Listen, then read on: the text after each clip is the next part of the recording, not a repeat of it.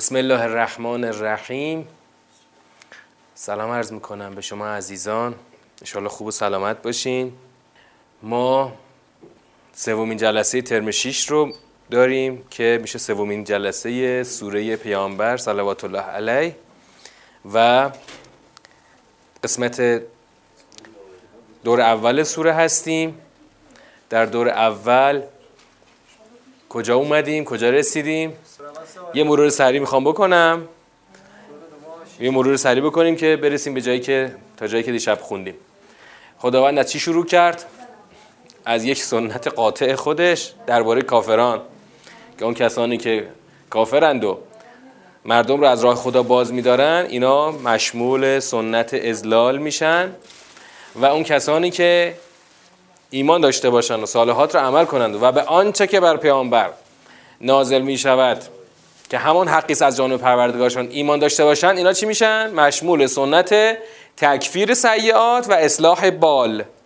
این دو تا سنت که در واقع یک دو بیان از یک سنت خداست. تکفیر سیئات و اصلاح بال. این برای چیه؟ برای چی خدا این سنت ها رو حاکم کرده؟ برای اینکه کافران دنبال باطل هستن. باطل هم همون پوچه. یعنی وقتی خودشون خواستن که دنبال چیز پوچ برن خب خودم خود به خود در اثر تبعیت از یه امر پوچ اونا دوچار سنت ازلال میشن. یعنی هر کاری هم که انجام بدن در بیراه قرار می‌گیره.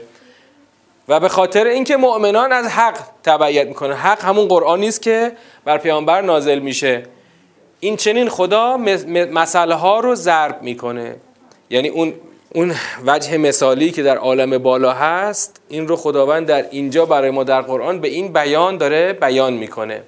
بعدش بر اساس این دوتا سنت خدا گفت خب حالا وقتی که کافران رو دیدید گردنشون رو بزنید. شاید بعضی ها فکر کنن که خب مثلا خیلی خدا داره خشم برخورد می‌کنه. حالا بذار مثلا تثبیت بشه همه چی سر جاش قرار بگیره شو حکم قاطع گردن زدن رو خدا اینجا می‌خواد صادر کنه. البته ما اینجا می‌دونیم که این حکم گردن زدن منظور این نیست که حالا هر کسی سر خود بره این کارو بکنه یا انفرادی بره این کارو بکنه. این سوره در فضایی است که پیامبر اکرم الان چی تشکیل داده؟ حکومت تشکیل داده. سوره سوره مدنی است. سوره است که در فضای حکومت پیامبر اکرم نازل شده و این حتما نیاز داره به چی؟ مدیریت و رهبری پیامبر. تا رهبری او در میان نباشه سر خود قرار نیست کسی بره مثلا شروع کنه با کفار جنگیدن. وقتی یک ولی الهی حاکم باشه اون وقت میگه برید گردناشون رو بزنید. مثلا خب ما الان در این شرایط هستیم. مثلا یه داعشی اومد معرکه به پا کرد شهید سلیمانی رفت گردناشون رو زد و فتنه رو خوابون. اما کسی مثلا همینطوری بخواد بره خب میشه یه حرکت کور یک حرکت اشتباه و حتما بی نتیجه که نتیجه نخواهد گرفت. پس وقتی خدا داره میگه ازا لقیتم الذین کفروا فزر بر رقاب این از این بابه که در برابر اون زمانی که زمانش رسیده و پیامبر امر به جهاد داده اون وقت دیگه انقدر باید بزنید حتی ازا از خنتموهم فشد الوسا انقدر بزنید که تا جبهشون چی بشه و بعدش چی؟ وقتی اونجا اونها در سستی قرار گرفتن حالا ببندینشون. بعدش ببندینشون یعنی اسیرشون کنین. حالا خواستین چیکار کنین؟ بعدا منت بذارین آزادشون کنین؟ یا اینکه نه معاوضه کنید در قبال اسرای خودتون در قبال زمین هایی که از شما گرفتن یا در قبال هر چی. حتی تزع الحرب و اوزاره ها یه توجه دوباره بکنیم روی حتی تزع الحرب و اوزاره ها این توجه چجوریه؟ اصلا جنگ برای چی شروع شد؟ اون فی فعضا لقیتم مال چی بود؟ فی فعضا لقیتم. ف کجا اومد؟ بعد از بیان دو تا سنت اومد. پس این ف این جنگ برای چیه؟ برای تحقق سنت خدا سنت ازلال برای تحقق سنت ازلال خدا گفت جنگ. خب تز الحرب و اوزاره ها تا جنگ سنگ سنگینی هایش را وانهد.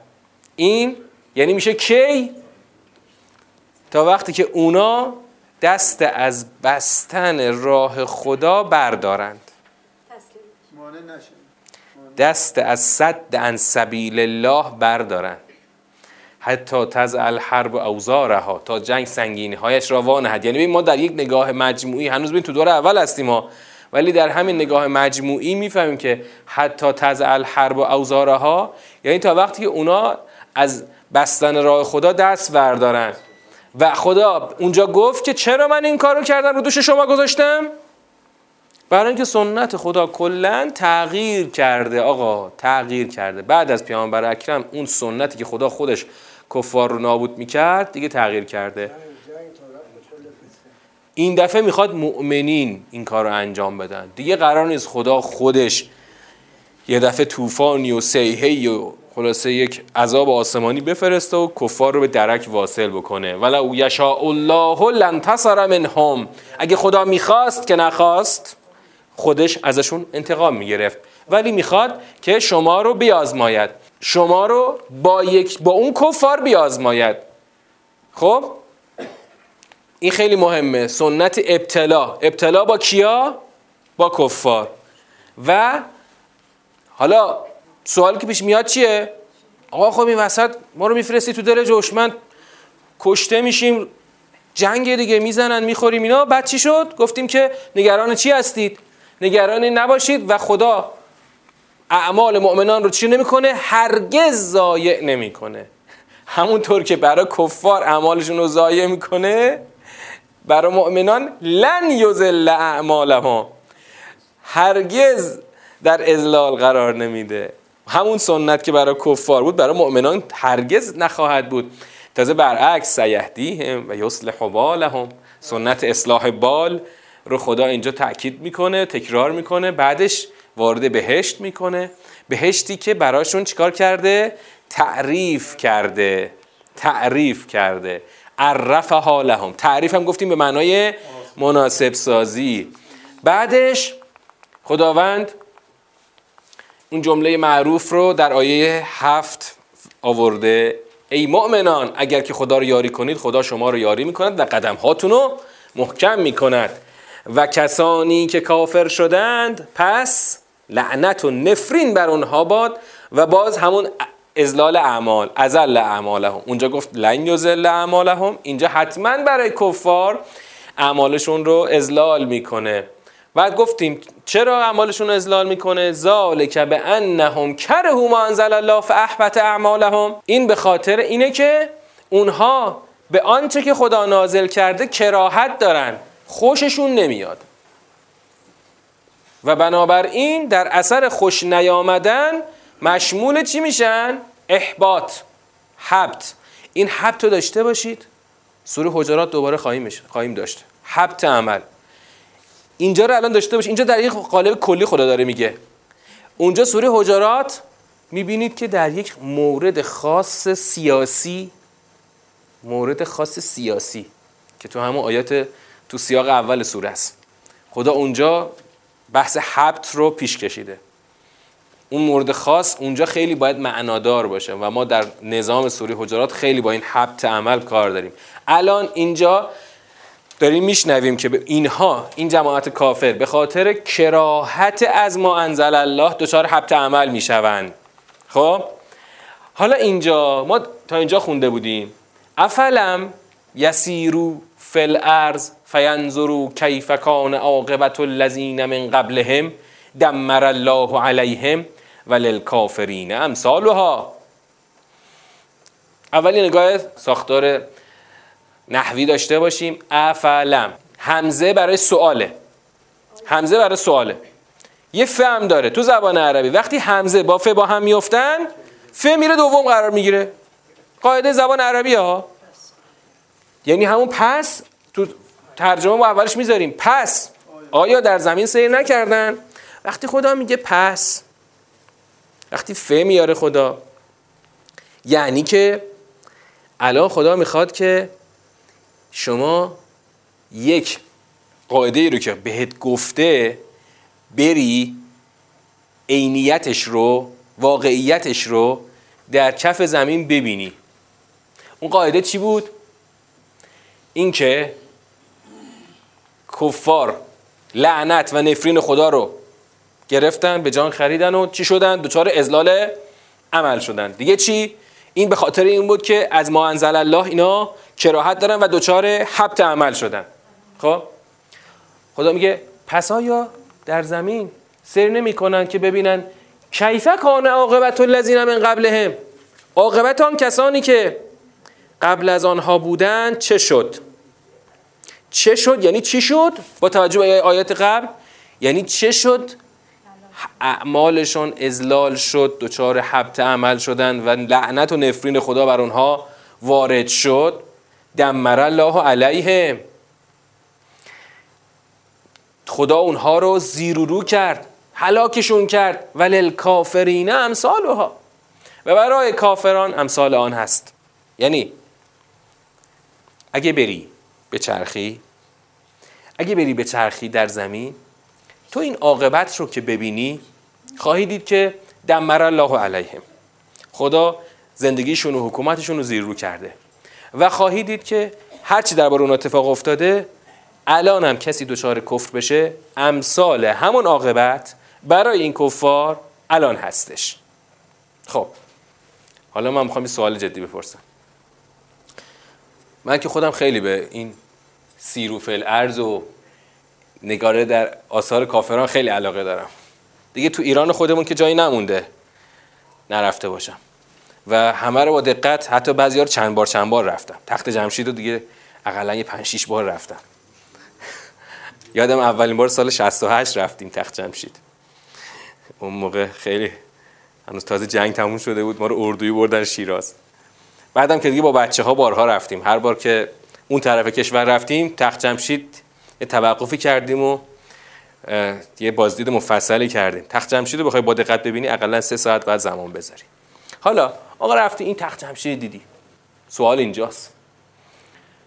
خب کیف وقتی رفتیم اونجا فینظرو کیف کان عاقبت الذین من قبلهم دمر الله علیهم وللکافرین امثالها.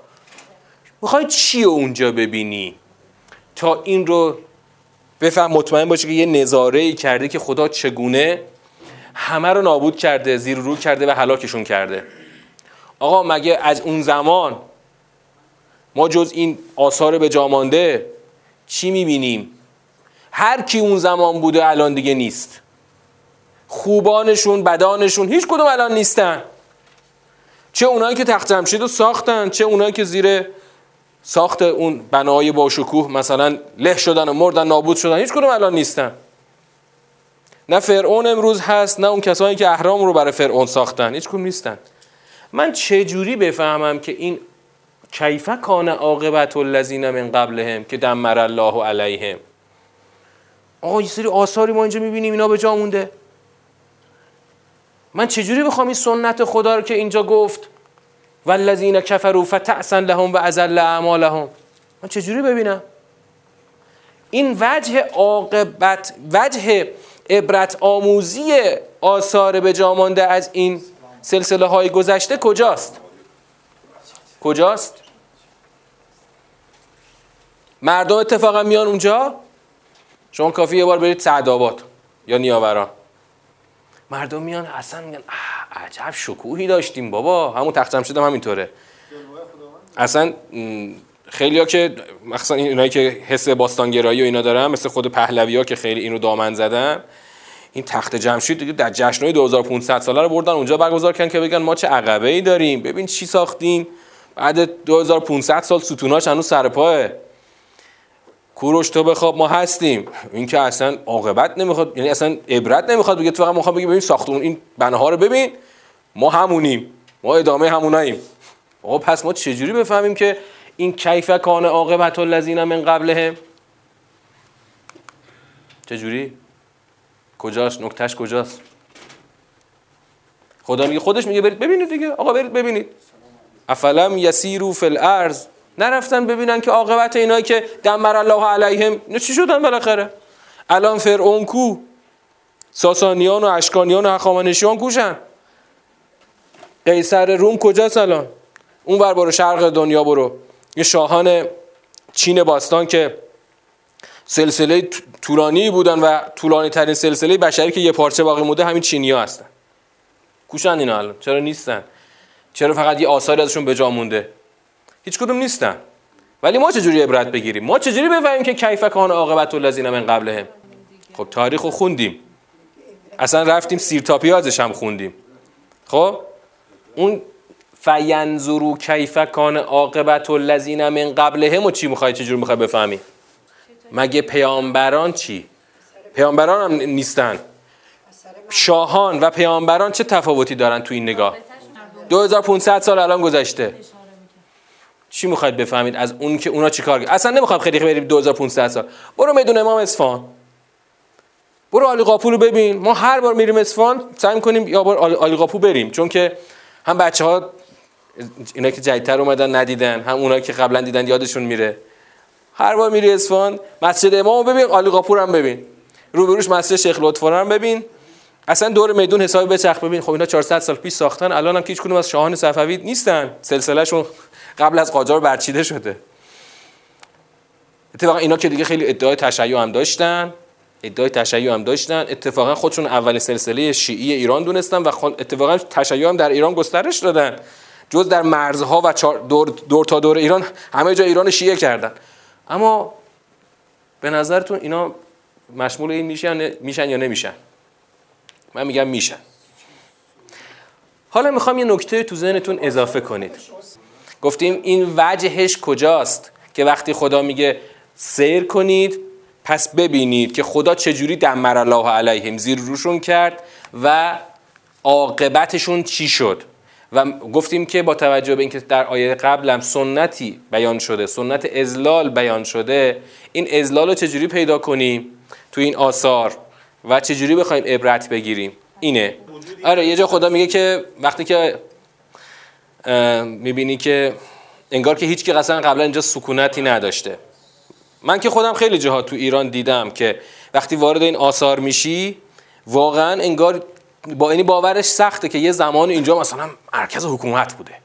مثلا اینجا پایتخت این گوشه ایران بوده. مثلا الان یه مش مخروبه باقی مونده و یه مش ساختمون گلی. حالا شما بازم رفتین رو وجه مثبت.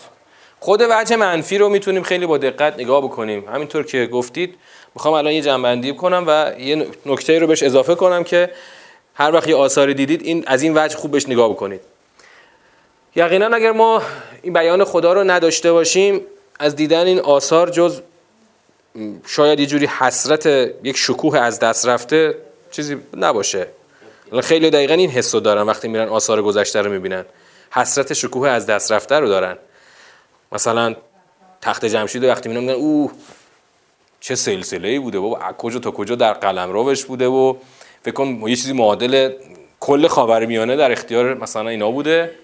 دیگه تا مرزهای چین در اختیار هخامنشیان بوده. از این ورم تا مرز اروپا در اختیار اینا بوده. بعد و از اون ورم که تا آفریقا. یعنی یک محدوده خیلی وسیع. اما وقتی که این بیان خدا رو ما داشته باشیم که خب مخصوصا همون که نظاره رو خدا می‌خواد فینظر نظاره همون دیدن با تفکره. وقتی با تفکر نگاه کنیم خب می‌بینیم که به خوبی می‌تونیم ببینیم که همه این شاهان و سلاطین و سلسله ها اینا همه خب ادعاهای بزرگی کردن. ادعای جاودانگی کردن. ادعای جاودانگی که اصلا ما مرگ تو کارمون نیست. نمی‌دونم این آثار اهرام مصر رو تا حالا درونش رو دیدین تو برنامه ها یا فیلم های دیدین یا نه؟ اینا وقتی که همین قرن 19 هم انگلیسی ها آمدن اجساد این فراینه رو از توی اهرام پیدا کردن کلی غذا کنار اینا بود. اصل و خوردنی که تو, تو قبر اینا گذاشته بودن. و اینا واقعا این همه آدم رو به کار گرفتن هرم رو بسازن که به جاودانگی برسن. یعنی تا همین قبل از جنگ دوم انگلیسی ها می‌گفتن که اصلا امپراتوری ما که تموم نمیشه. شرق تا غرب عالم اصلا آفتاب درش غروب نمی‌کنه. همه جای دنیا در حوزه قلمرو ماست. پس ادعاهای بزرگی کردن. ادعای جاودانگی کردن. ادعایی که انگار که دیگه اصلا این حکومت و قدرت اینا تمومی نداره و پایان نداره. بله ادعای خدایی انا ربکم الاعلا. ولی وقتی که نابود شدند همه این ادعاها پود شد. نه هیچ فرعونی امروز حکومت می‌کنه نه هیچ قیصری حکومت می‌کنه نه هیچ شاه اخامنشی حکومت می‌کنه. هیچ کدوم اینا حکومت نمی‌کنن. و با مرگشون تموم شد. سلسلهشون هم بعد از حالا یکی خور یکی طولانی تر یکی بلندتر تموم شد سلسله هاشون و اما از اون طرف از اون طرف پیامبران خدا همچین ادعایی نداشتن که مثلا ما می‌خوایم یک حکومت جاودانه برپا کنیم و این همیشه مستدام خواهد بود یا چنین خواهد بود چنان خواهد. با همیشه می‌گفتن تو خود قرآن من که یه پیغمبرم مثل شما یه آدمم یه روزی قرار از این دنیا برم. اف اما او قتله انقلبتم علی بکن آقا من قطعا یه روزی از بین شما میرم. شما خودتونید و این راهتون. آره. و پس پیغمبران که ادعای جاودانگی و خدایی نکردن که اگر مردند ما بگیم خب ادعاشون پوچ شد. اما اونها همه این شاهان و سلاطین این ادعاها رو کردند و نابود شدند. پس با این ادعاهای گنده ای که کردن حتما با مرگشون یا با انقراض سلطنت و سلسلهشون همه این ادعاها پوچ شد. تو همین ادبیات دوره قاجار چون ادبیات دوره قاجار رو شاید خیلی تو آثار مختلف ببینیم. تو ادبیات دوره قاجار اینا رو شما نمی‌بینید؟ مثلا شاه که اصلا سایه خدا بوده. جالبه تو توی قدیمی ترین صوتی که از ایران تو ایران ضبط شده مال این آقای مظفرالدین شاه. بعد خیلی خودشو انگار قبول داره. میگه خودمان که سایه خدا باشیم خودش رو دقیقا میگه خودمان که سایه خدا باشیم چنین و چنان. یه متنی رو می‌خونه. یه متن پر از این تبختر شاهانه. یعنی واقعا خیلی آدم های احمقی بودن که انقدر به شاهی خودشون افتخار می‌کردن. بعد پس این ادعاهای بزرگ با مرگشون و با انقراض سلسلهشون همه چی تموم شده و از بین رفته. برای همین خدا میگه خب ببینید دیگه. عاقبت اینا رو ببینید که در واقع هیچ اثری و نشانی جز یه سری خرابه از اینا باقی نمونده و برای کافرین همیشه امثال این هست. حالا کافرین امروز مثلا امپراتوری های امروز آمریکا امپراتوری غرب اون وریا اون شرقی ها همشون.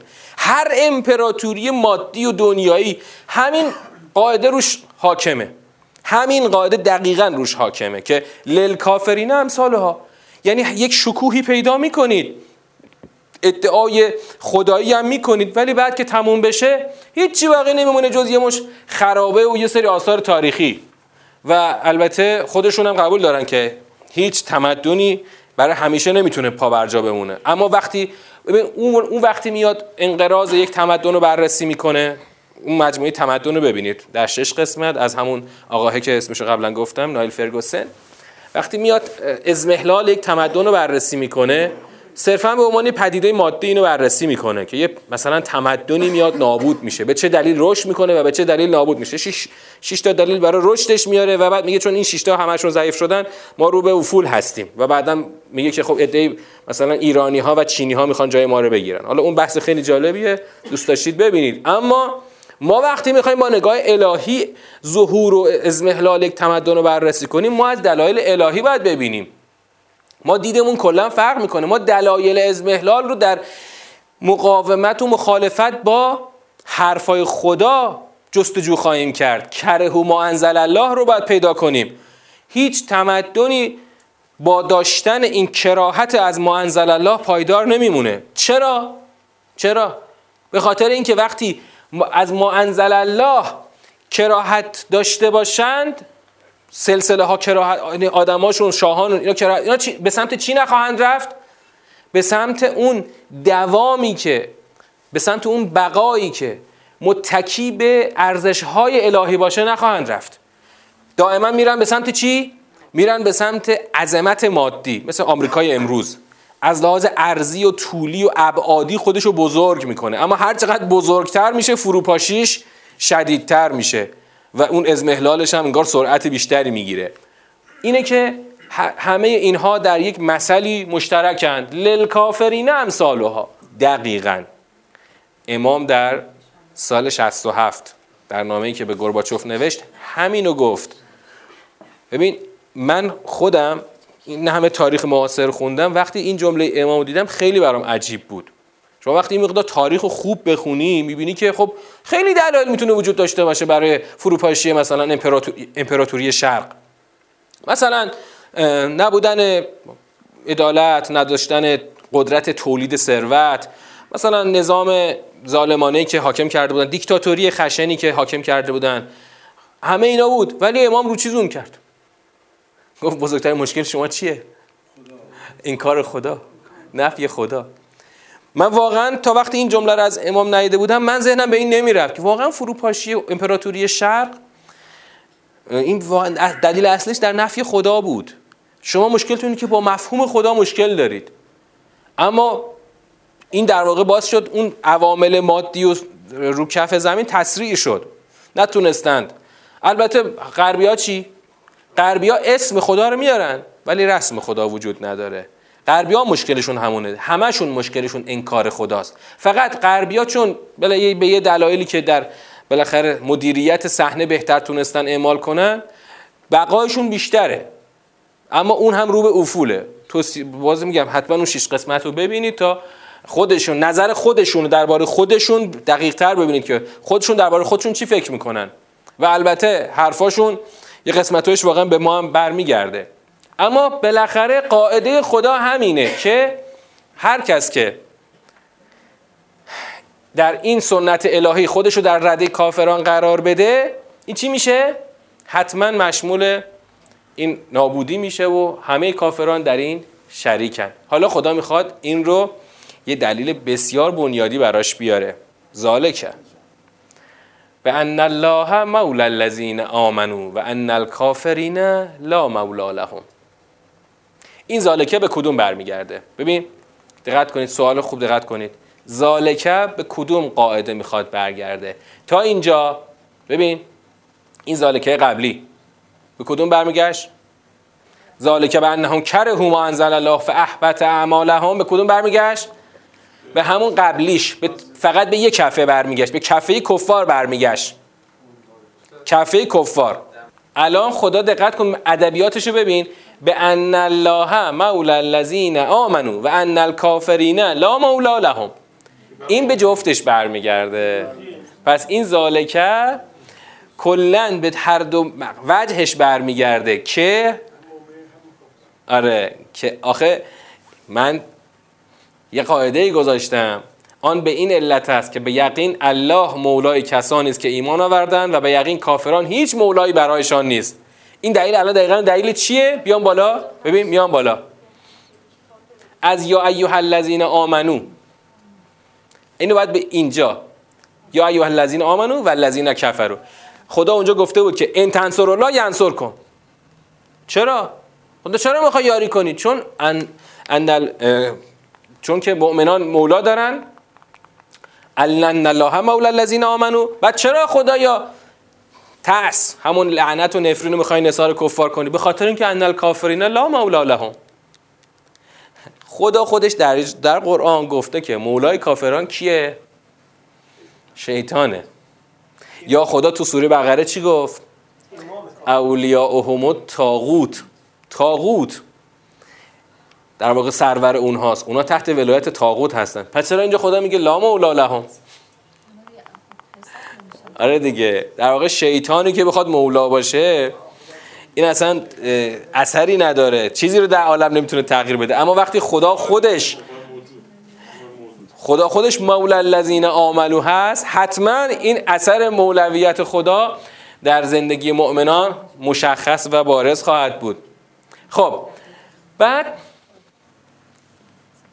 خدا می‌خواد این نتیجه رو به ما اینجا بگه. آقا بالاخره خدا مولای مؤمنان است. بعدش می‌خواد چی بشه؟ ان الله یدخل الذین آمنو.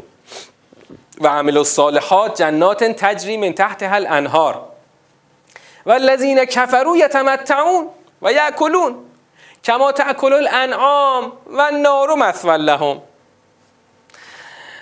خدا که مولای مؤمنانه و کافران هیچ مولایی ندارند. خدا چیکار می‌کنه؟ اون مولا علیه اون کسانی که برشون ولایت داره چیکار می‌کنه؟ خب می‌بره تو بهشت. بهشتی که در نهرها از زیر درختانش جاری است که الان در آیات بعدی خدا اینو بیشترش باز می‌کنه که چه نهرهایی اونجا جاری است. اما آقا یه سوالی اون وقت ممکنه پیش بیاد. فضا داره این آیه. اینجا اول خدا میگه که کسانی که کافرند یا تمتعون بهرهمندند آقا. بهرهمندن می‌خورن. بهرهمندن. از کم و تاکل الانعام همونطور که انعام می‌خورند. و اما و نارو مثلا لهم. آتش جایگاهی برای آنهاست. آقا گوسفندا گاوا احشام کف بیابون می‌خورن آقا. همینطور صبح تا شب مشغول چریدنن. اینا این بدبخت هم همونه. عین اونا می‌خورن عین اونا میچرن عین اونا بهرهمندن. یه فضا داره. فضاش چی می‌تونه باشه؟ مثلا خدا تا اینجا همش داره مؤمنین رو شیر می‌کنه که برن تو دل کفار و خلاصه گردن ها رو بزنن. بعد یه سوالی پیش میاد. یه سوالی پیش میاد و ذهن خیلی رو قلقلک میده. که تو همین وضعیت الان خودمون این سوال بسیار پرتکرار تو ذهن مردم هست. اون سوال اینه که آقا حالا آخه همش میگین که اینا بدن اینا نمی‌دونم کافرن اینا به هیچی اعتقاد ندارن. هرچی نعمت و ثروت و رفاه و آسایش مال ایناست. حتی ابراهام که میبارن اونجا بیشتر میبارن. اروپا همه جاش جنگله یه جای خشک نداره. چطوری آخه؟ خدایا. همش باغه آره همه جاش باغ اصلا انقدر جنگ انقدر همه جاش سبزه که سبزی زیادی دل, دل زده میشن. میان تو این کویرای همین ایران خودمون هم میان میرن کویرای دوبه اون طرفا مثلا تو این بیابونای خورده تو این شنا و اینا غلط می‌زنن یه خورده حس کویر بهشون دست بده. ولی واقعا این سواله. خدای خب هرچی نعمت و ثروت ریختی سر اونا. اصلا مگه ما خواهم ما می‌خوایم اونا رو بکشیم که چی بشه؟ آقا اینا خیلی هم زندگی های خوبی دارن. اصلا نمی‌بینیم ملت خودمون اینقدر مثلا دارن له له می‌زنن برن اونجا؟ اینقدر مثلا آمار مهاجرت داریم؟ اونجا چه خبره هم می‌خوام برن اونجا؟ اونجا به قول بعضیا که خیلی شیفته اونور هستن میگن ببین اونجا کافی تو یه شغل به دست بیاری. خب می‌تونی همه رفاهیات زندگی تو تامین کنی. هرچند که بعد از این جنگ اوکراین دیگه همه اینا همه این گزاره ها داره نقض میشه. ولی هنوز اونجا برای خیلی یه بهشته. و این آیه میاد همونو می‌زنه. آره بهشته. باشه اصلا بهشته. اصلا همه من الان همه حرفایی که ما در نقض بهشت بودن اونجا می‌خوایم بگیم الان فعلا پس می‌گیرم من. اونجا اصلا بهشته. اصلا اونجا بهرهمندی زیاده. اصلا اونجا همه جا زمین سبزه. همه جا نعمت فراوونه. اما خب اونا حیوانن. دارن می‌خورن. دوست داری مثل حیوان بخوری؟ آره بذار اونا که دین ندارن بذار برن بخورن. طرف نوشته بود که دوست دارم گاوی باشم در کوههای آلپ تو کشور سوئیس اما آدم نباشم که اینجا. خب بذار بره. اتفاقا این وقتی می‌خواد گاو باشه باید بره گاو باشه. مثلا حیوان نیست وقت مسمن لهم قرار نیست بره تو آتش. اما انسانی که مثل حیوان فقط مشغول تمتع و خوردن و چریدن باشه حتما جاش تو آتشه. چون حیوان آفریده شده که بخوره آخر گوش بده. گوشت شیرش استفاده کنن ملت استفاده کنن اما تو که حیوان نیستی که آخر بخوام گوشت و شیر تو بخورن تو باید بریم جهنم اگه مثل حیوان بخوای بچری. این دشت چیزو ببینید. مستنداش خیلی جالبه. یه دشتی هست تو آفریقا. تو کشور تانزانیا یا کنیاه. یه دشت خیلی وسیعیه. دشت سرنگیتی. اونجا سرنگیتی. دشت سرنگیتی. این دشت اونجا روستا اینا خیلی کمه. جمعیتشون کمه. یه دشت وسیع پر از چرنده. یعنی گورخر درنده شیر همینطور با هم تو یک دشت وسیع مشغول چریدنن. خیلی چیز عجیبی. اصلا تو کره زمین دشت سرنگیتی معروفه. جاهای دیگه هم هست نه به این تجمعی که تو اونجا هست. قشنگ این صحنه چریدن هزاران چرنده وحشی رو وقتی اونجا می‌بینی این جماعت دنیاگرا رو وقتی می‌بینی دقیقا همونو بذار جلوی اون. همینه. نگاه خدا اینه. ما بذار بخورن. من که نمیگم حیوان نخوره. من خودم درنده و چرنده و پرنده همه رو روزی میدم. این آدمایی هم که می‌خوام مثل اونا بخورن و به چرند بذار من بهشون میدم. آخه بعضی میگن خدایا خب کاش به اینا نمی‌دادی به ما می‌دادی. خدا میگه من اصلا نمی‌خوام کسی رو از رزق محروم کنم. حیوان باشه انسان باشه هر چی باشه همه رو از رزق بهره من می‌کنن. حتی تو قرآن هست که حضرت ابراهیم از خدا خواست. از خدا خواست که خدایا مؤمنین رو از نعمت بهره کن. بعد خدا در جواب از ابراهیم گفت که آقا کافرانشون هم بهره مند می‌کنم. اینطور نیست من بخوام فقط مؤمنین رو بهره مند کنم. یه روایت هم داریم که اگر خدا می‌خواست این خشتای خونه هم از طلا قرار می‌داد. آره آره. این دقیقا همینه که بله اصلا تو قرآن اومده که اگر خدا بخواد بهره مندی رو واقعا تقسیم کنه فکر نکنید که به مؤمنان می‌خواد بیشتر بده. اگه می‌خواست در یک بر اساس ایمان و کفر بهره مندی ها رو نامتوازن کنه بیشتر به کفار می‌داد. خدا میگه کاری می‌کردم سقفای خونه هاشون از طلا و نقره باشه برن همینطور طلا و نقره بردارن ولی خدا فعلا در این دنیا برای مؤمن و کافر بهرهمندی رو بر اساس ایمان و کفر تقسیم نکرده. البته این نکته هم همیشه داشته باشید وقتی که شما دنیای کفر رو می‌بینید که تمتع زیاده اولا خیلی از این تمتعات به خاطر چپاوله. قرنها و قرنها این این ور دنیا رو چاپیدن و مکیدن بردن اونجا برای خودشون قصد ساختن. این اولا. تو 400 500 سال گذشته. اما یه چیزی هم هست. اگر مثلا یه آقا الان فرض کن یه گروهی از این جماعت چرنده انسانهای چرنده. اینا مثلا به بدبختی بیفتن از این یه گروهی از مؤمنان خیلی متمتع بشن بهرهمند بشن. مثل همونطور که در دوره قبل از عصر مدرن و در واقع همون دوره عصر میانه قرون وسطا اینطوری بود.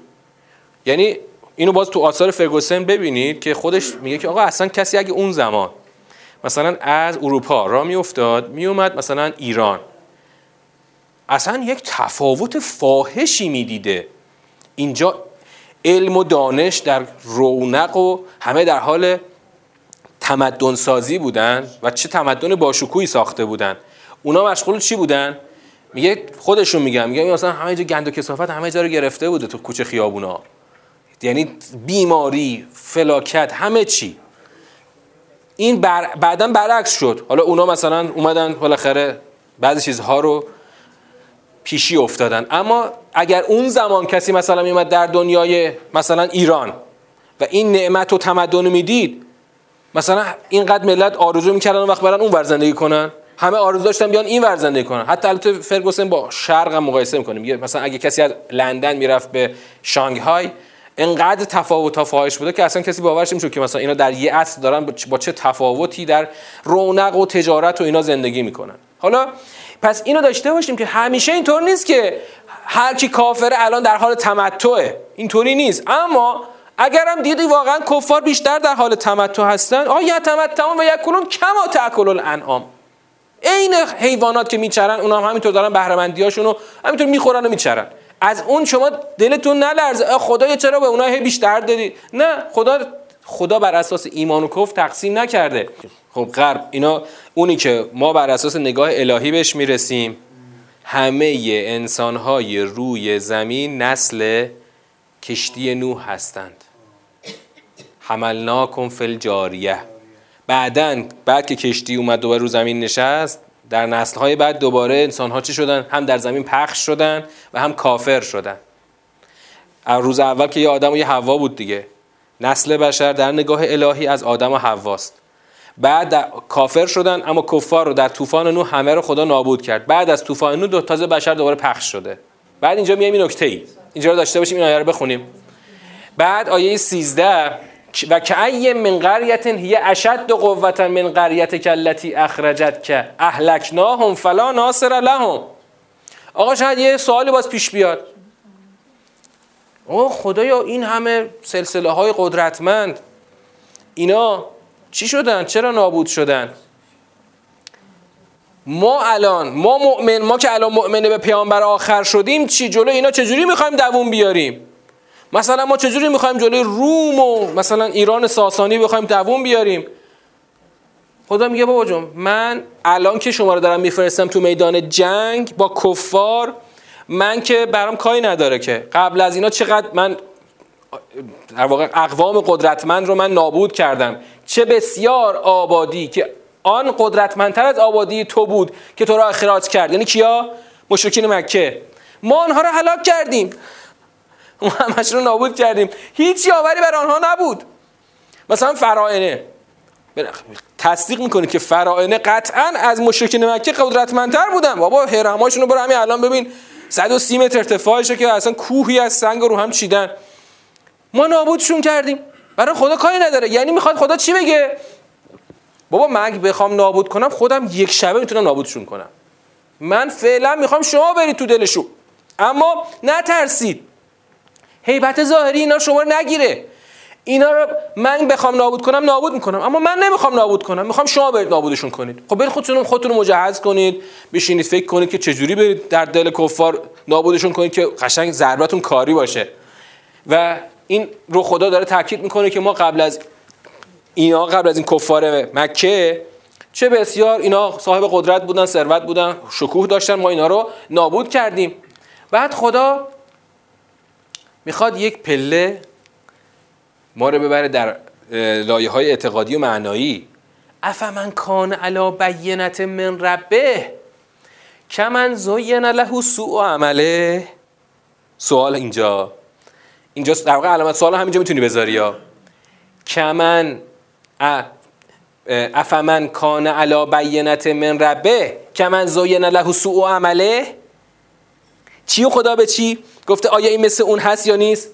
کسی که بر نشانه های روشن پروردگارش داره مسیر طی می‌کنه آیا مانند کسی است که عمل بدش برای او زینت داده شده؟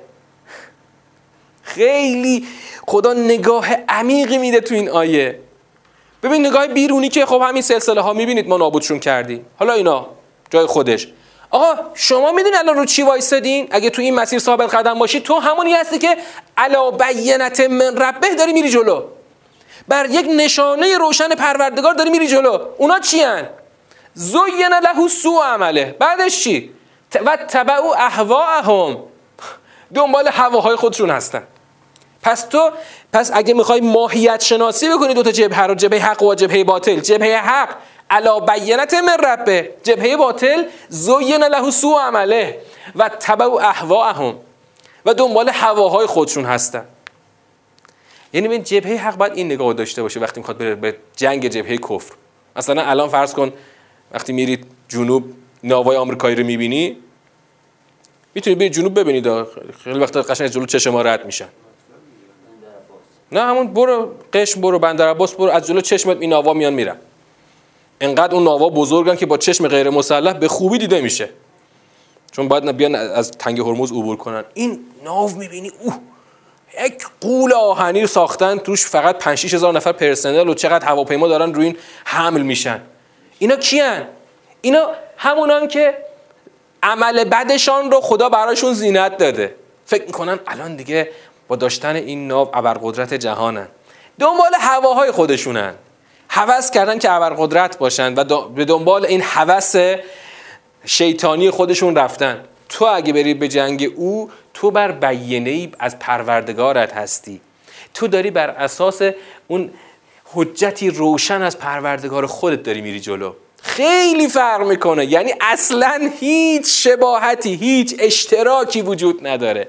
ببین اگه اینو شما در نظر نداشته باشی یه جای قشنگ کم میاری. یه جای قشنگ کم میاری دفعه که آقا ما برای چی اصلا با هم میجنگیم؟ ما به چه دلیل با هم میجنگیم؟ ما که با هم مشکلی نداشتیم. مثلا این زمان جنگ دفاع مقدس صدام ما رو به جون هم انداخت. ما با هم مشکلی نداشتیم. آقا وقتی صدام این جنگ رو شروع کرد تو الان جبهه حقی اون جبهه جبهه کفره. تو وقتی بزنی علا بینت من ربه هستی. اون وقتی اونجا داره تو رو می‌زنه زوین له سو عمله. خب؟ دقیقا دشمن دشمن الان رو این کار می‌کنه. یکی از تشکیک های دائمی جبهه رسانه‌ای دشمن رو همینه که آقا مگه فرق شما با بقیه چیه که اینقدر می‌خواید بجنگید؟ اینجا خدا داره یک فرق بنیادی رو خدا مطرح می‌کنه. تو بر بیانه بر پروردگارت هستی اون زوین له سوء عمله هست. اون مستند بی بی سی رو ببینید خواستید اگه خواستید اون وجه منفیش رو ببینید یعنی. که چه جوری میاد می‌زنه که اصلا شما بی خودی جنگیدید. دلیل نداشت با هم بجنگید که. چون در نظام مادی او اصلا حق و باطل که معنا نداره. دو تا چی بودن؟ یه ایرانی یه عراقی. یه ایرانی تو, تو فتح خرمشهر. یه عراقی رو نجات میده. اونو اسیرش می‌گیره و اینا با هم مثلا اونجا با هم آشنا میشن. اسیر عراقی با اون رزمنده ایرانی. بعد خلاصه با هم دیگه انگار مثلا حرفشون جوش می‌خوره که همدیگه رو می‌شناسن خلاصه. بعد اینا سالها میگذره. سالها بعد این ایرانیه چی میشه؟ برمیگرده از اون مرام خودش. مهاجرت می‌کنه میره کانادا. میره کانادا اتفاقا اون عراقی رو اونجا می‌بینه. اونم مهاجرت کرده بود کانادا. بعد خلاصه اینا با هم دیگه دوباره رفیق میشن. دوباره رفیق میشن و خلاصه مستند دیگه بعدش همین رفاقت ها اینا رو نشون میده و نتیجه می‌خواد بگیر که بابا ما که با هم رفیقیم. نمی‌دونم چرا ما با هم جنگیدیم. اصلا بی خودی جنگیدیم. یعنی اصلا دفاع مقدسی که ما به مقدس بودنش معتقدیم در نگاه الهیه. اسم مستند یادم اومد بهتون میگم. مستند ببینید جالبه. اسمش بود داستان دو برادر. یه چیز همچین چیزی بود. مستندی بود که بی بی سی ساخته بود حدود 15 سال پیش. اما وقتی که این دلیل روشن رو داشته باشی هیچ وقت شک نمی‌کنی که آ تو برای چی داری میاری می‌خوای سر اینا رو بزنی؟ در نگاه او مطلقا اونا دشمن نیستن. ببین اصلا در نگاه او واقعا تفاوت بنیادی وجود نداره. اینجا خدا داره تفاوت رو بنیادی می‌کنه. یعنی در نگاه او دینش برای او یک جبهه نمی‌سازه. او فقط از باب اینکه خب مثلا تو چه لباسی پوشیدی؟ من این لباس پوشیدم تو یه لباس دیگه پوشیدی؟ دین برای او فقط در حد یه لباسه نه یک باور بنیادی. این اما این داره نگاه بنیادی می‌کنه که اصلا هیچ شباهت هیچ نقطه اشتراکی هیچ فصل مشترکی بین ما با اونا وجود نداره. اینو همیشه باید تو جبه حق رزمندگان جبه حق در نظر داشته باشن. ما برای چی داریم میجنگیم آره. بله. بله. قشنگ احساس میشه. نیا کن. شما اگه این نگاه رو به یاران جبهه حق یاد ندی اون وقت اون وقت همین ادبیاتی میشه که متاسفانه بین ما الان بسیار رایج شده. سلیمانی ما برای چی رفت شهید شد؟ برای که ریشه کفر رو بکنه. نرفت شهید بشه به خاطر اینکه خاک ایران مورد حجوم قرار نگیره. داعش حالا حالا ها نمی‌تونست به خاک ایران هجوم بیاره. رفت که ریشه کفر رو بکنه. کفری که در لباس اسلام الان لباس پوشیده. اون وقت می‌بینی بین ما چه ادبیاتی رایج شده؟ شاهدا جونشون رو به خاطر وطن دادن. آقا نمی‌دونم شاید یه مسیحی نمی‌دونم آشوری نمی‌دونم اینا هم تو زمان جنگ اینا به خاطر وطن شهید شده باشن. اما اون رزمنده که با اعتقاد رفت و جنگید به خاطر این علا بینت من ربه رفت جنگید. آره اینو باید حواسمون باشه ها. چون خیلی دیگه این ادبیات انقدر قلیز شده. واقعا الان حتی بچه خوبای جبهه انقلاب از این ادبیات استفاده نمی‌کنن که. ما به خاطر شما کافیه برید وصیت نامه شهید شیرودی رو ببینید. شهید شیرودی. تصریح می‌کنه من به خاطر اسلام رفتم. تصریح می‌کنه. دیگه شیرودیش ارتشی بود. ولی انقدر پایه های اعتقادیش محکم بود تو وصیت نامش تصریح کرده من به خاطر اسلام رفتم شهید شدم آره. آره وقت می‌دونی چرا بین ما ضعیف شده؟ چرا این ادبیات بین ما کم رنگ شده؟ دقیقا به خاطر اینکه از قرآن دوری. یعنی نمی‌دونیم وقتی می‌خوایم درباره اون دلیل جنگ خودمون حرف بزنیم از چه بابی حرف بزنیم؟ اگه فقط به خاطر خاک ایران باشه خب دیدم یکی جالب بود. انقدر این ادبیات قلیز باش قلیز شده. مثلا یه دی از ارتشیای ما قبل از انقلاب مثلا پهلوی اینا رو فرستاده فلانجا برن بجنگن. فرستادهشون رفتن تو این اوما اونجا رفتن کشته شدن بدبختا. میگه اینا به خاطر وطن رفتن. پس اینا شهیدن. من الان نمی‌خوام بگم شهید هستن یا نیستن ولی هیچ شباهتی وجود نداره. وقتی اما وقتی ادبیات ملی حاکم میشه اون وقت شهیدی که مثلا چی میگم همون کشته ای که پهلوی فرستاده بره در تجاوز واقعا تجاوزگرانه رفته اونجا کشته شده اون وقت میگن اینا هم شهیدن شهید راه وطنن. چرا؟ آره آره من تصدیق می‌کنم. اونی که روز پنجم شهریور 1320 اون روزی که روسا از رود عرس رد شدن پاشون گذاشتن تو خاک ایران. آره سه نفر. اینجا جسدشون هم یعنی قبرشون درست کنار اون پل قطار تو جلفا کنار رودخونه عرسه. اینا شهیدن. این شهیده. داره از خاک کشور اسلام داره در از درباره کفار دفاع می‌کنه. اما بقیه که مثلا حالا مثلا یه کشته شده. اینو باید حواسمون باشه. آره کشورهایی که به عراق کمک کردن همه همینطور. مثال اون چیز خلبان سعودی رو براتون گفتم یه بار. خلبان سعودی کنار جنگنده. سجاده پهن کرده داره نمازشو می‌خونه. کنار جنگنده. یعنی آماده پروازه. آره آره. داره سجاده پهن کرده داره نمازشو می‌خونه. نمازشو خونده پریده پشت جنگنده رفته بمب و موشک ریخته روی سر یمنی بیچاره که اونجا اونا رو شهید کرده. واقعا پیش خودش فکر می‌کنه که من الان مسلمانم دیگه. نمازم رو خوندم رفتم طبق دستور فرمانده رفتم مثلا اونا رو کشتم. یا همشون همه کسانی که نماز خوندن. ببین یه چیزی هم تو پرانتز داشته باشید شاید کسی شاید از شما بپرسه. اینم دیگه جمله آخرم. شاید کسی از شما بپرسه که آه این حالا بعثی ها خب دیگه واقعا بیدینیمون بودن. تو جنگ خودمون. این بدبختایی که مثلا مردم عادی بودن بعثی نبودن. تو جنگ دفاع مقدس ما اینا رو بالاخره میکشتیم دیگه. خب؟ اینا تکلیفشون چیه؟ اینا رو چجوری ما مثلا آیا باید اینا رو میکشتیم نمیکشتیم؟ چیکار باید می‌کردیم؟ اینا الان در واقع کشته های کفارن یا نه؟ اینا بالاخره مثلا طرف مثلا شیعه بوده مثلا کشته شده. چی جواب می‌دید؟ ها؟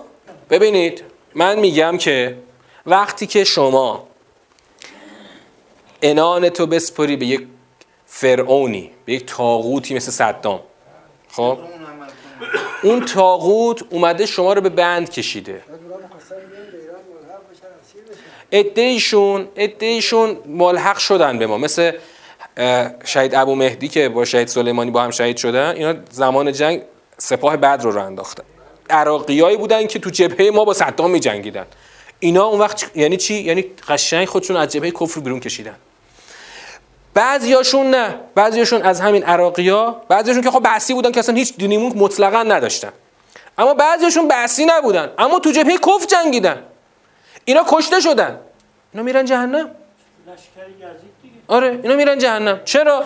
آقا شما بالاخره یک فرعونی یه صدامی یه یزیدی اومده شما رو بند کشیده شما رو راهی کرده که مثلا با اینا بجنگید. خب می‌تونستی نری. اما عراقیا اون همون عراقیا که زمان جنگ با ما جنگیدن غیر از اون میگم باز میگم غیر از بعثیاشون همون آدمای عادیشونم واقعا از باب اینکه دارن با ما به عنوان یک مثلا لشکر مجوس میجنگن با ما اینطوری میجنگیدن. مثلا تو خاطرات آزادگان ما هست که میگه ما رو وقتی اسیر می‌کردن میوردن اونجا ما نماز می‌خونیم گفت مگه شما مجوسا مگه نماز هم می‌خونید؟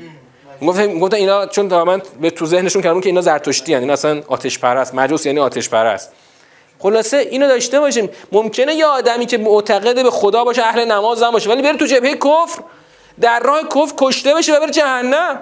خب ما تا آیه 14 اومدیم. فردا شب ادامه بحث رو از آیه 15 خواهیم داشت. ممنون که توجه کردید و سلام علیکم و رحمت الله و برکاته.